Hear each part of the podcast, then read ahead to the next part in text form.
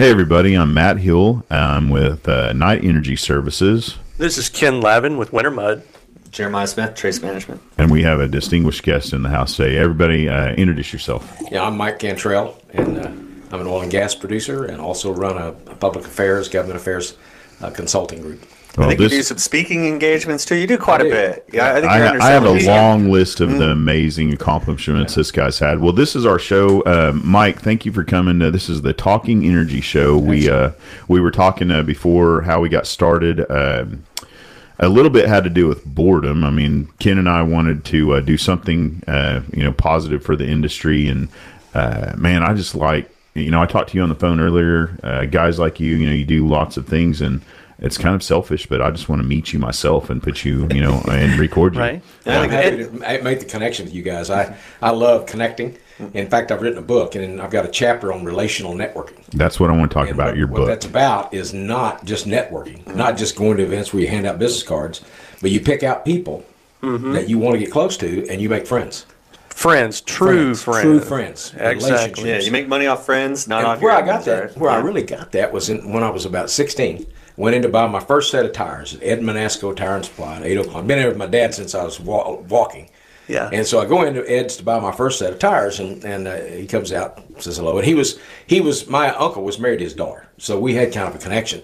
And so anyway, I tell Ed, I said, Ed, I need to buy some tires. And he said, well, I'll give you a grandpa deal. Come on in. And I said, well, I want to buy the tires, but I don't want a special deal. I want you to charge me what you charge everybody else. How naive is that? And he gave me money. He said, son, let me give you your first lesson in business. You never make money off your enemies. You make money off your friends. Ah. And so he said, don't worry about old Uncle Ed. He'll get by just fine. Man, that's funny. That's awesome. You just need more friends. Yeah, you inspired our term weekend. Yeah. We've been using tossed around friendstomers. Good friends, good customers, friendstomers. That's a good one. What's the name of that book? You wrote. The book I wrote is called Advance, How to Take Your Life, Your Business, and Your Brand to the Highest Level. Nice. So it's got some things in it that might be useful and some things probably aren't. But what do you think is useful in it? Well, actually, I think that the chapter on parenting, which is unusual for a book like that, is probably very good. The first chapter or two talks about finding out who it is that you are, not what you are, not what you've done, not your conditioning or belief system that you've been taught, but actually finding that kernel of uniqueness in yourself that says, who am I? And once you can answer that, then you got two other questions. One is, what am I to do? What am I to do? And once you figure that out, you say, who am I to do it with? So you build parameters around those three things, and that's the foundation, I think, for everything else. I was going to say, great analogy is the formation by far. How many kids do you have? I have two. And biggest accomplishment in my life, and of course I take the credit, but my wife probably deserves 75% of it. And they're both in business for themselves. Both went to private schools, got great educations. Both wanted to go in business for themselves. Never wanted to work for anybody else, although they did while they were in college. And they've both been very successful. My son turns 40 in July, and my daughter is 43, which is hard to believe. But they're both doing well in their businesses. And they came back to Ada, Oklahoma, and wanted to raise their families in a small town, which kind of surprised me. Yeah. Because they've been all over the world, and they've seen seen a lot, and more than I have even. So I was surprised by that, but it's kind of cool. I mean, we live 200 yards from my daughter and grandchildren. Okay. And we live about 5 miles from my son. He had to get a little bit further away from dad than she did. I think that's normal with any dad and son for sure. I promise you it is. The kiss of dad with anybody that wants to get to do business with my son is to go through me. Ah, there you go. Are they in oil and gas? My son is. In fact, they both took a snippet of my businesses, and I've had a dual-track career. I mean, somewhere around the age of 30, I learned that there's a direct correlation between good government policies and my bottom line. So somewhere where I really got on it was 1989, was when I really kind of started in that direction. And then I formed Mike Cantrell Associates to do political fundraising and campaign consulting and public affairs to an extent. It took me a lot longer to learn more about public affairs, although I was the first chairman of the Oklahoma Energy Resources Board, and we spend half our budget basically on promoting the industry one way or the other, and that taught me an awful lot going through that process. While you're here, since you ran that position, what for those that are listening that aren't in oil and gas, what is the Oklahoma Energy Resources Board? We're big fans, but what do they do? you know, basically Pete Brown, who's an oil man in Oklahoma City, and I were kind of the co-founders. We tried to do a national program. We were thinking about checkoff, just basically where we could promote the industry with funds from the industry. Mm-hmm. And you can't do it voluntarily. People just won't voluntarily give enough money. So we created an assessment, much like the beef checkoff, where everybody gives 0.2% from their oil and gas revenues that go directly into the treasurer's office in an account for us. We're not a state agency. We're not governed by anybody except a board. And so the mission was to change the image of Oklahoma oil and gas producers and the industry. So number one, we represent all the industry at OERB. We don't let our different squabbles or differences get involved in that. And early on, I made that decision as chairman. You know, we're going to leave those issues at the door. Mm-hmm. When we come in here, we're supporting everything from the royalty owner to the refiner to the end user. We're supporting the entire industry. And so we decided it's kind of interesting. It was born out of necessity. Probably the best part of the program is the environmental cleanup piece, which is half the revenues by statute are go into environmental cleanup of abandoned oil and gas. Which has been huge. Yeah, which has been a great thing. And the reason, it's kind of funny, the reason we did that was not totally altruistic. The reason we did it was our image was so bad that we had to give the voters and the public a visual of our industry rather than telling them. We had to show them our goodwill. And so by cleaning up those damaged sites, that's been our public education message forever. And I hope they still got things running on cleaning up the environment, because that's those commercials are amazing. Yeah. What do you think about that, Jeremiah? Job. Well, there's a lot of wells that need P&A still in Oklahoma. Yeah. And I'm kind of curious. How many? Well over 1,000. I mean, 4,500. Yeah, yeah, well over. Yeah. I think that's 4,500 wells that need to be. Yeah, and they're orphaned. Yeah, totally orphaned wells. Yeah. Yeah, so you don't have any operator responsible to do it. So now. Do you know how many nationwide there are? No, but I'm going to know, because there's two bills in Congress that will address that. Okay. One is a bipartisan bill, and the co-sponsor is my friend Kevin Cramer, senator from North Dakota. And Kevin is as far right as they get. So, you know, if he's for it, it's going to be good for the industry. So if we have 4,500 in Oklahoma, if you just add that to all of the basins in the place, I mean, Texas has got to have 4 times that. Yeah. And, well, Texas actually has a pretty good program. Mike, why don't we have that program? When does that come? I'll tell you what it is. And let me finish telling you. Well, real quick, though, the program. You know, Texas, their non-productive wells, they're forced to plug 10% a year of their non-productive wells. But they're only maintaining status quo. Mm-hmm. They're not dipping. They're not plugging ones and going on a curve where they're going down in the number of wells that need to be plugged. Yeah. And they've got a great plugging fund. They got part of their tax goes straight into plugging fund. True, but I like your take that you told us the other day at the Mike came on graciously to talk to us at the Oilfield Connections, and your take on those wells that some people say need to be plugged. You had a little bit different take on, well, maybe the evaluation process needs to be changed. Well, I helped get a statute passed 20 years ago that basically forbids you from plugging a well on an otherwise producing lease. That's right. And the idea was that these wells, we need to quit looking at these as liabilities, because they're really assets, potential assets.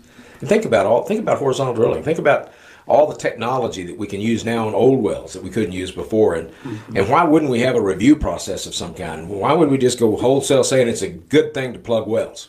Not necessarily a good thing, but if you draw the line at those that already have a producing well on them, you know the zones are productive, so you know you've got something to work with, and so I think that's a good law. And frankly, the Corporation Commission hasn't always just followed that. They try to make you plug things that are sometimes not. Because even if you double it, it's better than what it is now. Yeah, what's the line in the sand on what they consider producing? One barrel a day. No, there is no line. As long as you're bringing hydrocarbons to the surface, I would say that any level, and it's not the commission's decision to make, and they've been doing that some, but it's not their decision to make on a civil matter. Like when your oil and gas lease runs out, it runs out at the cessation of commercial production.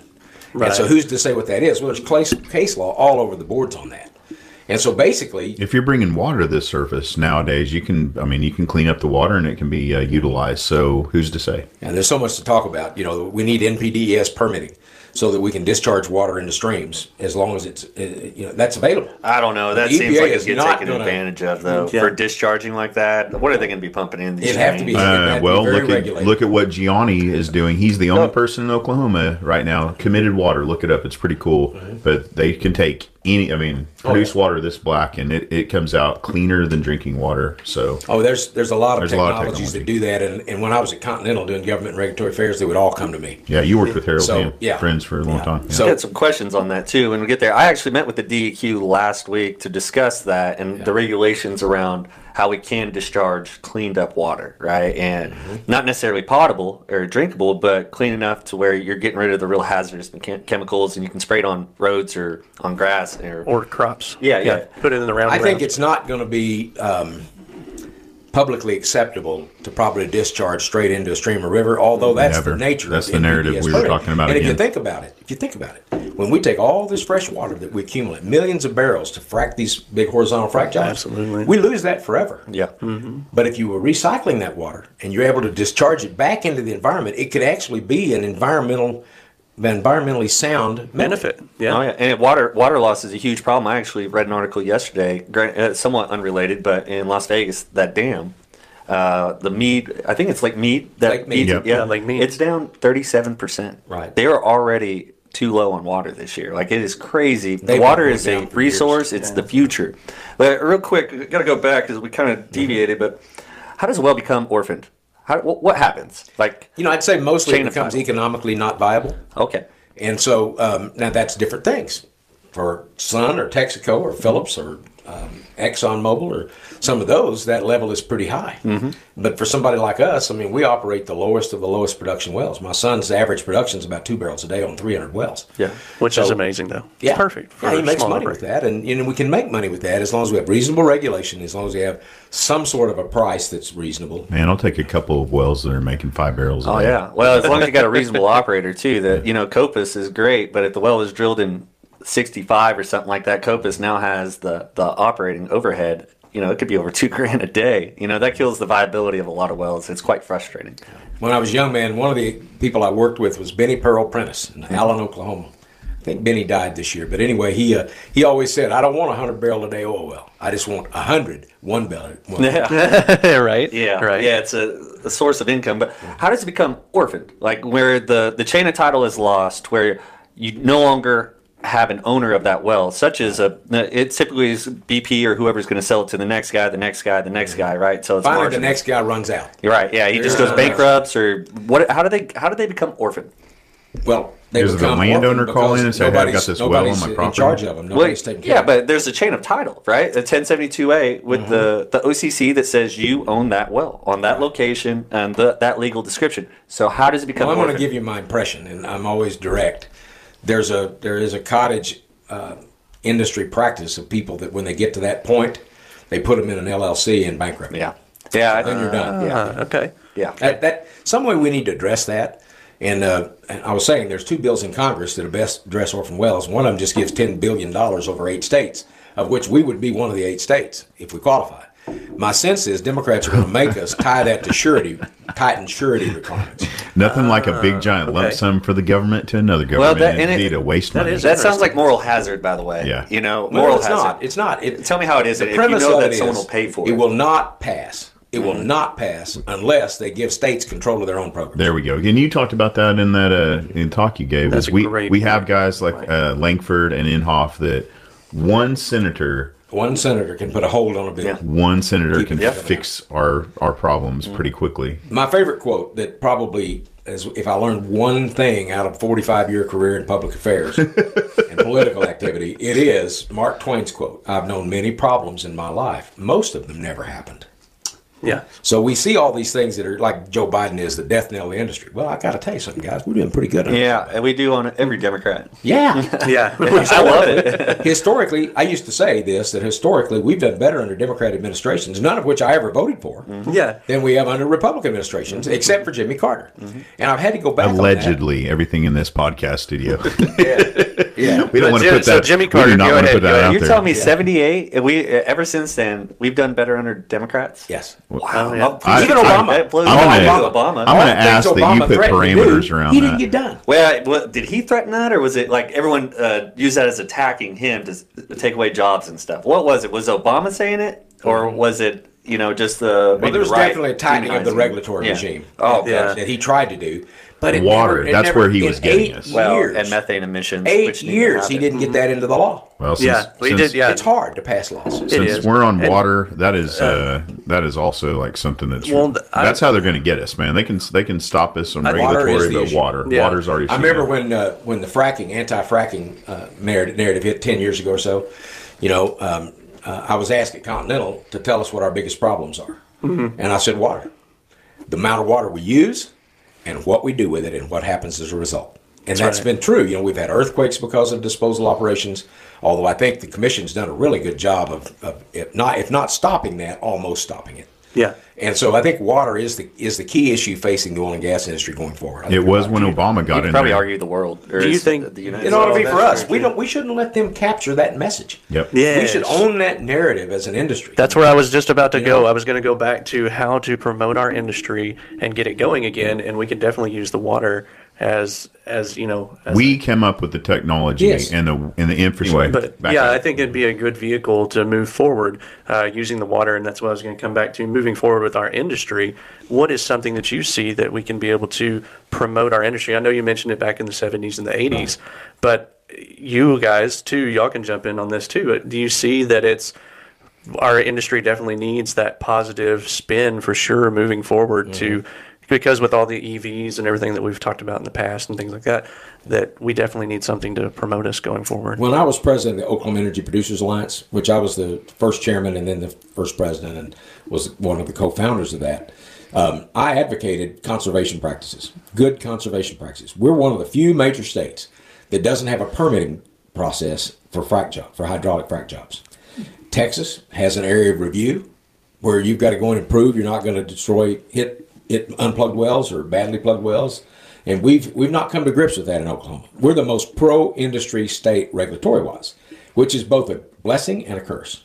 Huh. The blessing is it's great to do business here because your regulatory costs are nothing like they are anywhere else.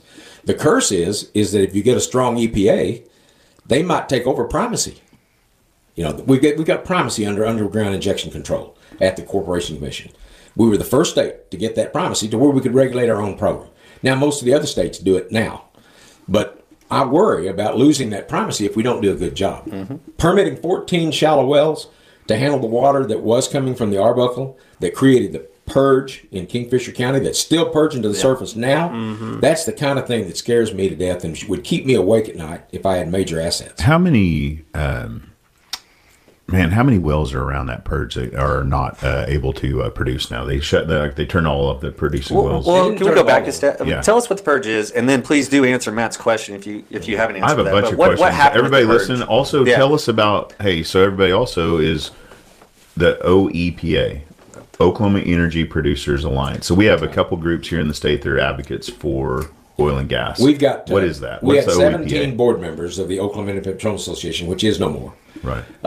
Basically split off. We're a splinter group. We just kind of like the guys that formed the nation. We're a splinter group. Why? We're a splinter group. There you go. And we basically were formed to basically represent the interest of vertical conventional well producers because the OIPA had gotten so heavily horizontal in their leadership that we weren't even able to get compromises done. Yeah. So when that didn't work, in fact, ironically, Harold and I had a compromise that we were on the fracking of wells that we were in favor of, that I thought we could get the group to go along with. And my group said they were going along with it. We got into the board to vote, and I had 4 or 5 of my members go the other way. Oh, no. And so we lost that compromise. And if we'd had that, there wouldn't have been any OEPA, at least not this early. Yeah. But anyway, and so well, Harold, thank you for trying it. Yeah, I mean, Harold's always willing to try to work with small producers, always has been. And, well, especially you. I mean, well, my intuition is that he is not a big part of this problem of fracking into others' wells because I think he tries to go out and buy the smaller producers first. Right. Yeah, frack bashing is a real concern, though. It really is. What is?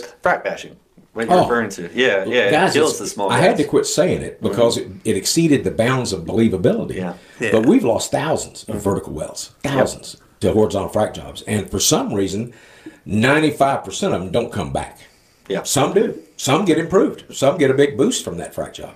Why all of them don't get that, I don't know, but It just waters them out and they're done. Have you found a solution? You know, some guys will shut them in, some will leave them going, some will pump down. I don't believe there is a solution to that. I think everything brings another consequence. Yeah. Man. Well, that brings us back, bring it back to what you were talking about on the purge. What is the purge? Tell us, I don't know if we want to get into detail about that. Yeah, you probably don't. Yeah, take this. I don't know. No, we should talk about it. I mean, listen, we are very open on our show is that, hey, look, sometimes things happen.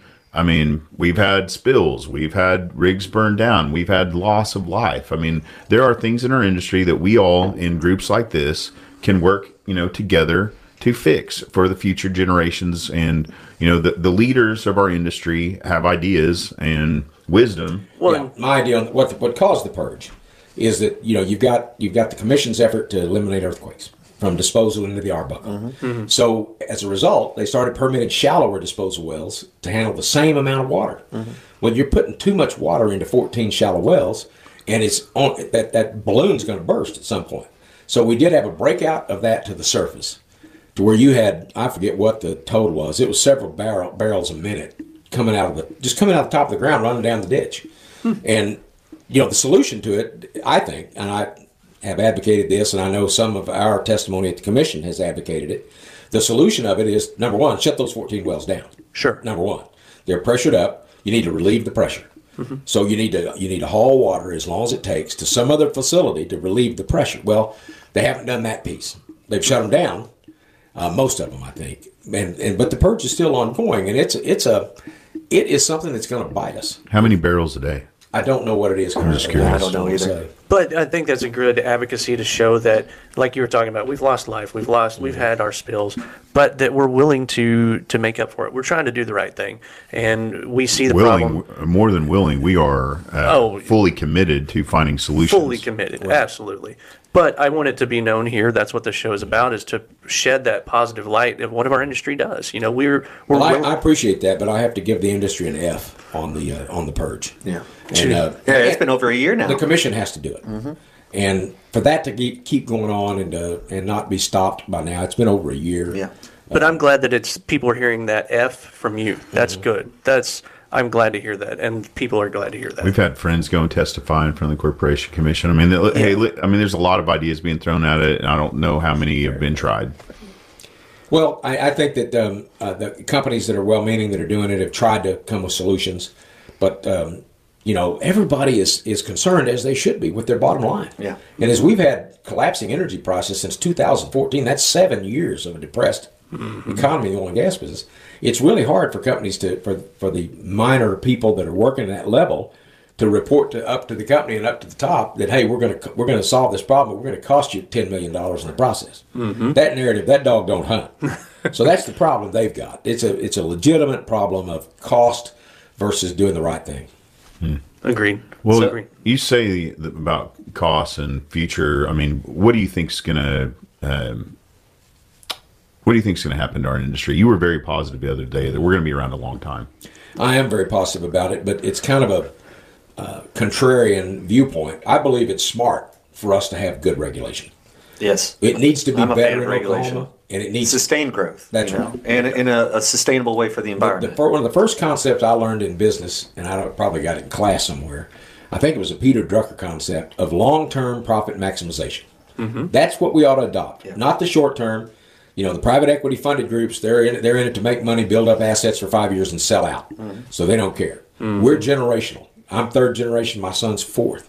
And most everybody on the OEPA board is a generational producer. We're not going anywhere. We're local Oklahoma people that have wells and interest here. And we live in the communities, so we care. Yeah. You know, we really care about teachers. We really care about the environment. We have to. Yeah. And it's in our interest to care. And so since we're long-term, we want to see these problems solved, so that in the long term we don't end up with them, because we're not going anywhere. Mm-hmm. We're going to end up with these problems whether we want them or not. And so I think by and large the Corporation Commission does a pretty good job. The purge has been a tough one, and I don't see anything on the horizon to fix it. It will eventually die down. If they quit injecting water, we'll quit having a problem. And the best solution to clean up anything is to just quit doing it. Mm-hmm. Quit doing it, and nature will take care of cleanup. Clean the water on the surface that we gather and utilize it for crops, something like that. Utilize it for good. Yeah. When I was one of the last things I talked to Continental about was NPDES permitting, and I thought I'd been out of there for a while, and I thought that was a unique idea. They'd be all for. Well, they're already working on it. Can you tell me? I don't think you said what that acronym is. It's National Pollution Elimination Discharge Systems. Okay. And what it does, and it's smart. It's good for the environment, and it's counterintuitive, but you clean the water up. And the law is that when you can use it, it hadn't happened. I think it's east of the Mississippi, west of the Mississippi River. I think it's harder to do, but you clean it up to background standards. Like if the Cimarron River is 5,000 parts per million chlorides or total dissolved solids, you clean your water up to that, and then you can put it in the Cimarron River, put it back in the ecosystem. That only makes smart. That only smart to me. But the late great Senator Robert S. Kerr used to say, "While you're explaining, your opponent's gaining." So the difficulty with that is explaining why you're putting produced water. Well, Mike, how would your son do with that? If he had that added cost of cleaning that water, right? He's running stripper wells. Yeah, he couldn't do it. Yeah, and so the cost is just astounding to clean it up. It's unfortunate. As of right now, the technology is getting better every day. Yeah, I've stumbled upon something that is really cool about how they're going to evaporate. Well, I was doing some consulting work for a company in Dallas that had this. They all have the solution. Yeah, that's all. Yeah. And I said, well, number one, you don't have the solution. There are 50 companies with the solution. The cost is the line of defense. You have to be able to do it at a cost that's close to what it's costing companies now. There was a guy, Tom Robbins, a friend of ours. You know, he's sat on many boards here in Oklahoma, and he was talking about how he went down to the state capitol, and one of the leaders was in there, and he was like, "Hey, come on in. We got this, you know, idea about this how to clean up the water." And he's like, "Matt, I got in that meeting, and there was a guy talking about how he had created this technology in his bathtub in his room, and it could clean up water." And that, you know,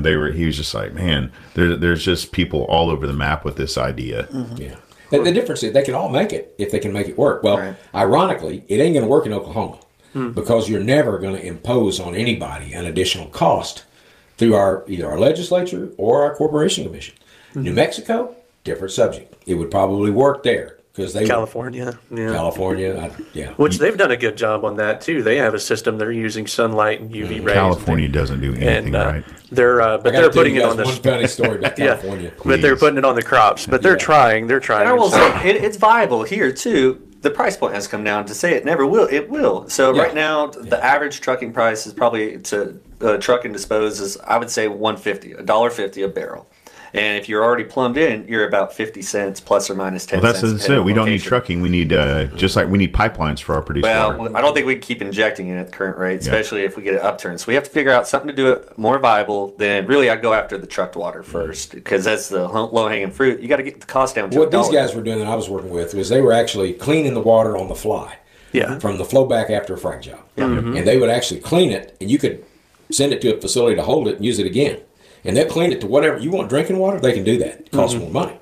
But they said they could clean that water to be used again or to be discharged for about 60, 70 cents a barrel. Well, when I put them with companies to work with them, that never really worked. Never really happened. The cost was some way not what they said it was. And then, you know, there's a lot of unforeseen costs in our business that you just have to be in it to know about. Right. So, you know, I probably I love that idea. Someday it's going to work. Someday we're going to be forced to do it. That's what I was going to ask. So and you can do that government funding to be able to help with that too. Yeah, maybe like, hey, you know what? You guys already do the cleanup on with the OERB, right? So maybe the OERB steps in, and now it's not just plugging wells. It's also now we can also fix the water. No, the OERB doesn't have the authority to plug wells. Yeah, no. It solely rests with the Corporation Commission, so they don't even deal with that unless the commission. But there's a fund from them. There has been special projects where OERB, on an emergency basis, help the commission plug wells. Nice. And so I don't think anybody's going to raise hell about that. You know, that's what we need to be doing. We just need a stronger orphan well program where we've got more money. It just seems like we already have the funding. We already have the groups and the organizations here already that can do all of the things we're asking to do. We just need to, you know, add another committee to one of these. I think it's really the appetite. That's the issue. I think we all have the appetite at this point, though. Yeah. You know, I'm tired of the narrative being... As long as it doesn't cost us more money. It's right. No more cost, right. But if they want to do a government funding thing for that particular water cleanup, it's costing us money and not being able to go out and do our business. Yeah, you know, the problem is that the check's in the mail. I'll respect you in the morning, and I'm from the government, I'm here to help you. Mm-hmm. Third biggest lie, you know. So we have a natural-born cynicism of anything government. Yeah. Yeah. So it's just a reality that we're going to have to deal with government. And we've learned to do that better through the years. And we're going to have to even learn to do it better, I think, as we take off into the future. Mm-hmm. Well, what's your story about California? Yeah, I was put a fundraiser together for Domestic Energy Producers Alliance that Harold Hamm is the chairman of. And it's a nationwide group in California and Monterey. And it was for Kevin Cramer, who's the minority leader of the U.S. House. He'd be the Speaker of the House if Republicans controlled it. Anyway, Kevin's a great supporter of the industry. He's from Bakersfield, where he likes to say we have more oil than Oklahoma. Right. Which is not really true now, but it was at the time he said it. And anyway, put that together. And so we're doing question and answering, get around. One guy particularly said, well, Senator, I've lived in California my entire life. I'm third generation Californian. And he said, the name of my company is ABC Oil and Gas. And that stands for anywhere but California. So we don't want to emulate what they've done. There you go. It's a tough place. And most of the producers I know in California produce in other states. Mm.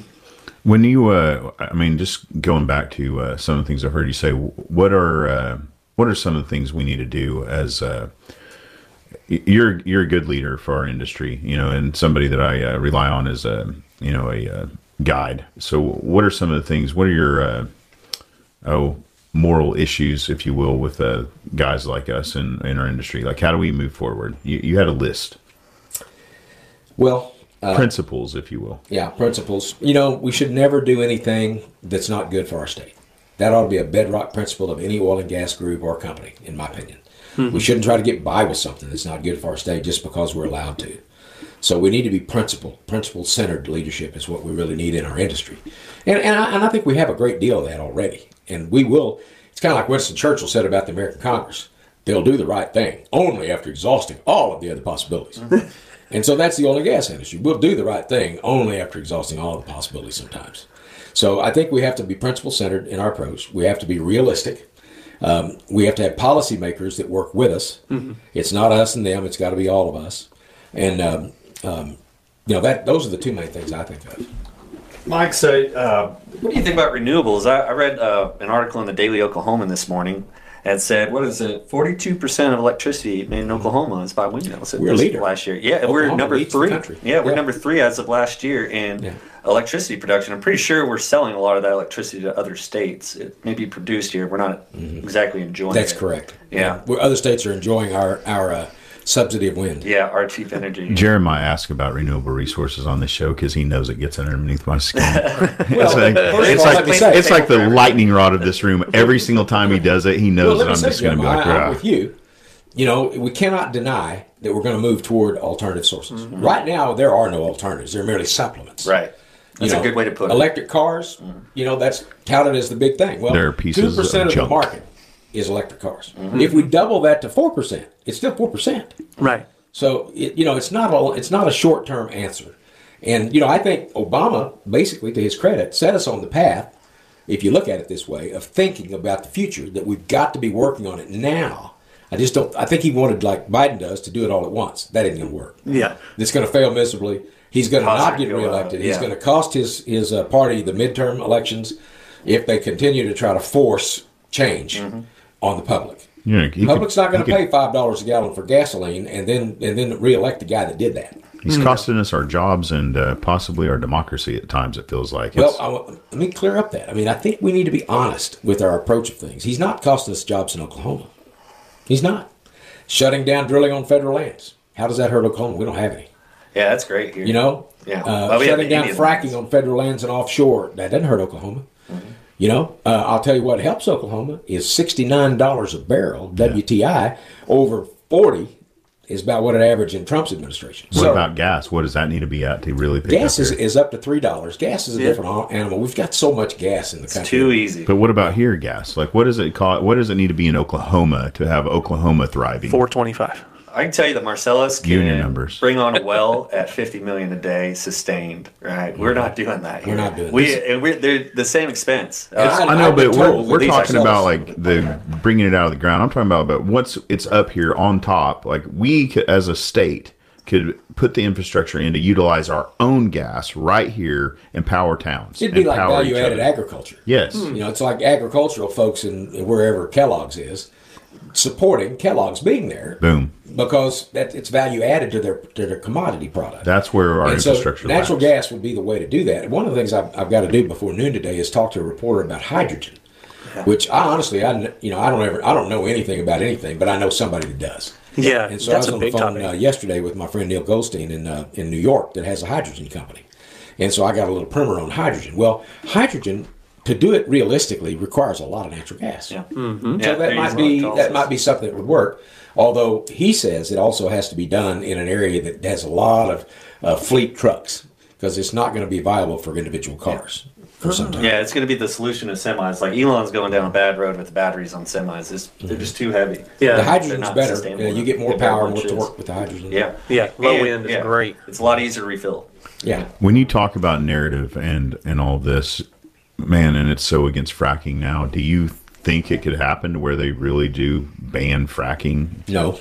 No, energy prices go through the roof. That's what it's such a regressive tax. It will make poor people even poorer. But hydrogen, although no one talks about that part of it. So we created an executive committee last month to explore hydrogen use, and who is we? Oklahoma. Stitt signed a law creating this committee for a 6-month review of the viability of putting a hydrogen plant in Oklahoma. He's got three Republicans, 3 Democrats on it, all from the House, I believe. And then they're getting energy or leaders from the industry as well to look at the viability of how can we bring hydrogen in for exactly what you're speaking about. And I'll tell you, it's the same dilemma you face in a state like North Dakota. Mm-hmm. You know, they don't have enough refining capacity, so they have to take it out of state. You build refineries where the need is, not where the opportunity is. So you build refineries close to areas where they've got, you know, major usage of gasoline and diesel, basically. So hydrogen has the same issue. A hydrogen plant here, you got to get the end product to somewhere where they have a fleet vehicles, you know, a lot of fleet vehicles to make it worth doing. And you know, I think we ought to try.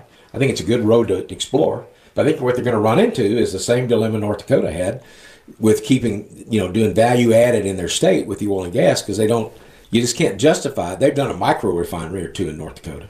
But you can't justify doing it financially with hydrogen, I don't think, in a small... I have an idea on that, though, Mike. So we'll say right now, we're in the center of the United States. Mm-hmm. So unfortunately, we would have to look long, which is hard for politicians to do a lot. Mm-hmm. But if we said we can produce cheap energy, hydrogen, with a mixture of natural gas to help with that, this is a great hub for businesses to... Absolutely. Well, you're the crossroads of the world right here. So people could put their trucking operations here. Yeah, that's what I... Well, because when you say fleet vehicles, you're talking semis, I imagine, not smaller vehicles. Yeah, so... Well, like Walmart, it would be a good example. Amazon. A company that can do Amazon, But I think it would definitely build the infrastructure of Oklahoma as a whole. And if you build it, they will come, right? So that long term, if you've got it here, then people are like, well, the hub is here.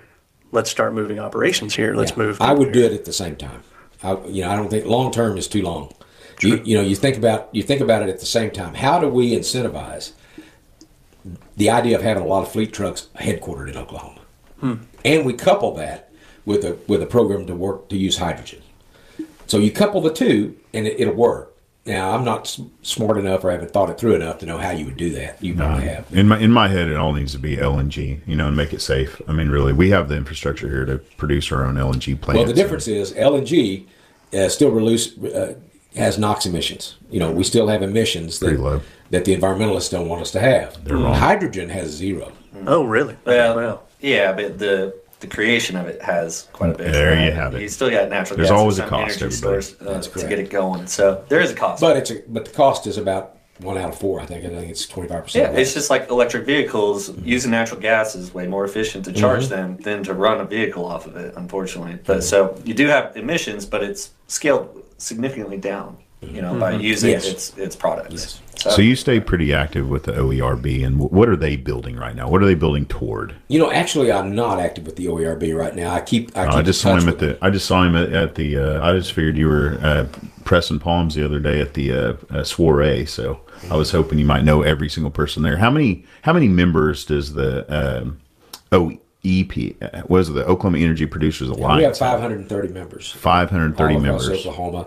The Oklahoma Energy Resources Board is doing what they've always done. So we're in total support of their program and what they're doing. And, you know, we're not, we have one board member that I think we got on the OERB that Speaker McCall appointed. And we won't go into all that, but that's okay. They're doing the right thing anyway. As long as they're doing the right thing, I don't care who's doing it. Yeah. You know, and they seem to be doing the right thing to me. Now, I would be looking at what we're doing on the environment. I'd never lose that thing. And hopefully we don't lose sight of that at the OERB, because that's our mechanism. That's our voice to the rest of the public is the OERB. And what about the OEPA? Like, what do you think they're building toward? Besides, like, hey, you know, okay, we're super worried about fracking right now, but how many people in the OEPA? Like, are they still out drilling vertical wells? Yeah, how many vertical wells are being drilled in Oklahoma each year? Well, I know Mac Energy is going to drill 40 this year. Yeah, they're putting in a water flood in the Valmalma field, I believe. Yeah, and they're going to put in 40. They're going to drill 40 wells. I know Ellie Jones, Lance Jones, is on our board in Duncan. They're a larger, small independent, and they too are drilling wells ongoing. And you know, Bill Dost is one of our board members from Edmond, and Bill he'll drill 10 or 12 wells a year. So we still drill. Now we don't drill to the extent the horizontal guys do. And the big difference is that. When we drill a well, it's much more economical because we can drill a dry hole and it's cheaper than what they have to do is spend $6-8 million, drill it horizontally, frack it before they know. No matter what, they'll look at the logs. They frack regardless. Yeah. I've got the funniest story on that. We just said about dry holes. So I worked at Nomac Drilling before on the rig contracting side. Before I came here, I had a start up another company in between. But anyway, that one didn't work. But I started here, I was renting an office, and they said, why don't you just come to work for Trace? And I said, all right. And I did. And I'm looking at AFE, and I'm like, what does this dry hole cost? Because I'd only been a part of horizontals. There's no such thing as a dry hole cost. We drill the whole thing no matter what, and we're fracking them all. But dry hole cost is a beautiful thing for a vertical producer. They look at it, they spend $230,000 to drill down. They run a log or two. If they like what they see, they frack it. If not, you know, they don't set cases. Plug it. Don't chase good money after bad. There it is. So there's nothing wrong with a good, clean dry hole. Mm-hmm. Yeah. Mm-hmm. That's great. Well, I'm going to, if any time you're in the city, I mean, you're a welcome guest host or a guest, either one. I appreciate you always have a seat at this table, buddy. Your insights and wisdom and just leadership. I'm a follower now and a fan. Yeah. I just found you, Matt. Matt videotaped your last speaking arrangement. I thought you were excellent. So there's certainly a lot of wisdom. So plug your book again. Yes. Yeah. Well, you know, the book is merely a labor of trying to get what I think I've learned down for anybody that might use it. And so it's not a typical self-help book at all. It's got a chapter on parenting, and it's got some philosophy in it, you know, and it's got some ethical things in it. I think each of your chapters could be its own book, by the way. It could be. Each chapter could be a book. So you have some writing to finish up before. I do. I do have before we zip off here, so we added a new industry within the last 2 years to Oklahoma. It's taken up a lot of grass out, or a lot of ground out there. So at what point do we say, okay, marijuana is bringing in quite a bit of money, quite a bit of revenue to the state? I actually took down some statistics, $345 million in sales last year, revenue, $71.6 million in taxes. When do these other industries start supplementing it so oil isn't the bad guy that we always have to chase down? We start maybe evaluating GPT again, maybe not. But instead of carrying 35% of the state? Mm-hmm. Like, what are your thoughts on that, Mike? Is that well? Do you look for other industries that build up here to tax instead of us? I don't think that you're going to do anything with marijuana that they don't want, because politically, the public was very favorable. They passed an initiative petition. Yeah, they had to do it. So I think the legislature, which is, you know, dominantly Republican, and I would say dominantly really opposed personally. Mm-hmm. I am personally opposed to marijuana. Our entire congressional delegation is probably opposed to it. Mm-hmm. I know our two senators. Well, yeah, they didn't pass it, right? Yeah. They had to go to a petition. And that was only on and I think the effort in Congress is now on getting it to where banking can at least use a credit card or some kind of system. So that cash isn't leaving Oklahoma. That's a scary thought to me, how much money leaves our state because of that. They could put it in credit unions, though, right? Or what do they have to do with that money right now? Somebody told me they were taking it in cash. Cash to the Treasury. That's right. And they've had to build facilities to hold it all. Mm-hmm. And it's a big problem. Terrifying. You know, that's another client I worked for was a guy that had a system that would take care of it from seed to sale, remit the taxes fairly, have a way to do it. It was a great system, and the tax commission agreed to take token, basically, which would be a credit card, in exchange for cash, and agreed that they could do that. But for some reason or another, we just never gotten it all the way through the process to get it to the end user to use. And they're still not doing it, in my opinion, or what I understand, very well. Well, we're learning. I believe we're trying to emulate a couple of the other states that have done a pretty good job, such as Colorado. And have they done Washington. A good job? Have you? Seed to sale. We implemented. I believe they just passed something for seed to sale in this last session, but they're trying to figure it out how to track it, because there's actually a lot of black market for marijuana leaving the state. I'm just behind the times. There's a lot of things I'm being forced to accept. This environmental stuff, the weed stuff. Like, man, Mike, Jeremiah, you bring up things in here that just like get me under my skin, and I'm just forced to deal with it now. 25 years ago, I flew my twin-engine plane into Idabel, Oklahoma, to see a football game, and I was met by the police when I got there, and they searched the plane. They searched me, and they said, "You got to understand, this is the marijuana season." 25 years ago. Mm-hmm. Number one cash crop in Oklahoma was marijuana 25 years ago. I didn't know. It was just all black market, you know. It's just all, and so they said, that's the problem. We have people fly in here and get it. And maybe my uncles. So they gave me a police escort to the game and back to my plane, and I stayed for a halftime. And I said, I think I want to leave. They never found it. Wow. They never found your weed. Yeah. He's better hiding. He's better hiding. I wouldn't have known. Wouldn't have had a clue. He dumped the bags. Where did you put that anyway? Yeah. Wow. And then now look at us today. How can people get a hold of you after the show and reach out to you and ask you for all your advice or come to speak to them? Wisdom. Yeah, well, I appreciate that. How do they get hold of you? Wisdom is knowing other people that have it and suggesting you talk to them. But suggest you talk to him. My cell phone number is I give it out. It's 206-4444. Pretty easy. Someone get that guy an extended warranty on his house, his appliances, and all of his cars, and his airplane. Yeah. Which I have not. I don't have an airplane anymore. No? You got rid of it? Are you on all the media platforms? You have a website for your book? I have a website. My website for my consulting company is Pivotal Solutions. Pivotal Solutions, okay. Yeah, and so Pivotal Strategic Solutions. And what are you guys doing over there? Well, we're just trying to build a consulting business around speaking engagements and around the book and around either consulting in the energy. What I really love to do is consult on public affairs, solve problems. Mm-hmm. Like I mentioned, the two clients I had, they don't pay, mm-hmm. Because I did it on the come. I did it basically, well, if it works, then I'll get something out of it. And so I love these ideas that solve problems.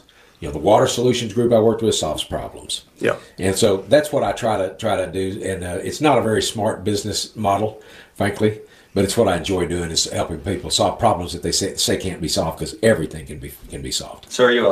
Is it a lobbyist group? Are you guys registered? No, lobbyists? We don't lobby. Okay. I've never lobbied. Mm-hmm. I've always been a political strategist, basically, and I hire the right lobbyists for people when they need lobbyists. Your degree was in philosophy, right? It's in psychology. Psychology. That's interesting. I like that.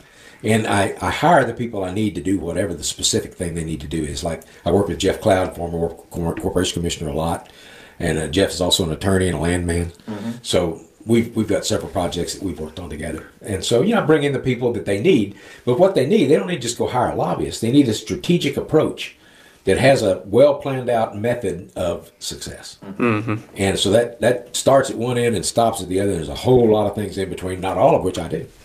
Man, this guy has become, from the young man turning a wrench to now a seasoned professional turning minds into something a little bit better. I've got so many. I can sit down with you for hours. Yeah, so please. Well, I didn't even get to talk about it. My next book is going to be Stories from the Oil Patch. Yes. Everything I needed to know I learned from a roughneck. Mm-hmm. Oh, nice. Yeah, and so I've got stories out. I thought that's what you were wanting to talk about today. I want to talk about it. I'm never going to run out of questions for you, so you're going to have to stick around another, what are you, 50 now? I'm not sure I've got the answer. Don't tell us. I've never been tempted to give one. Oh. Yeah. Mike, God bless you. Thank you for coming in, guys. This is our show, The Talking Energy Show. Go to talkingenergyshow.com. Please reach out to Mike, Jeremiah, Ken Lavin, and myself. And thank you guys. One more thing. We're on platforms, Apple and Google. So the podcasts are on there, The Talking Energy Show. If you go to talkingenergyshow.com, you can find it. And the calendar for all the oil and gas events in Oklahoma. So there's lots of things to find. Matt is the face of the oil field. Oh, gosh. I'm so sorry, everybody. That's it, everybody. Take care. God bless. We'll see you next time. Thank you. Goodbye.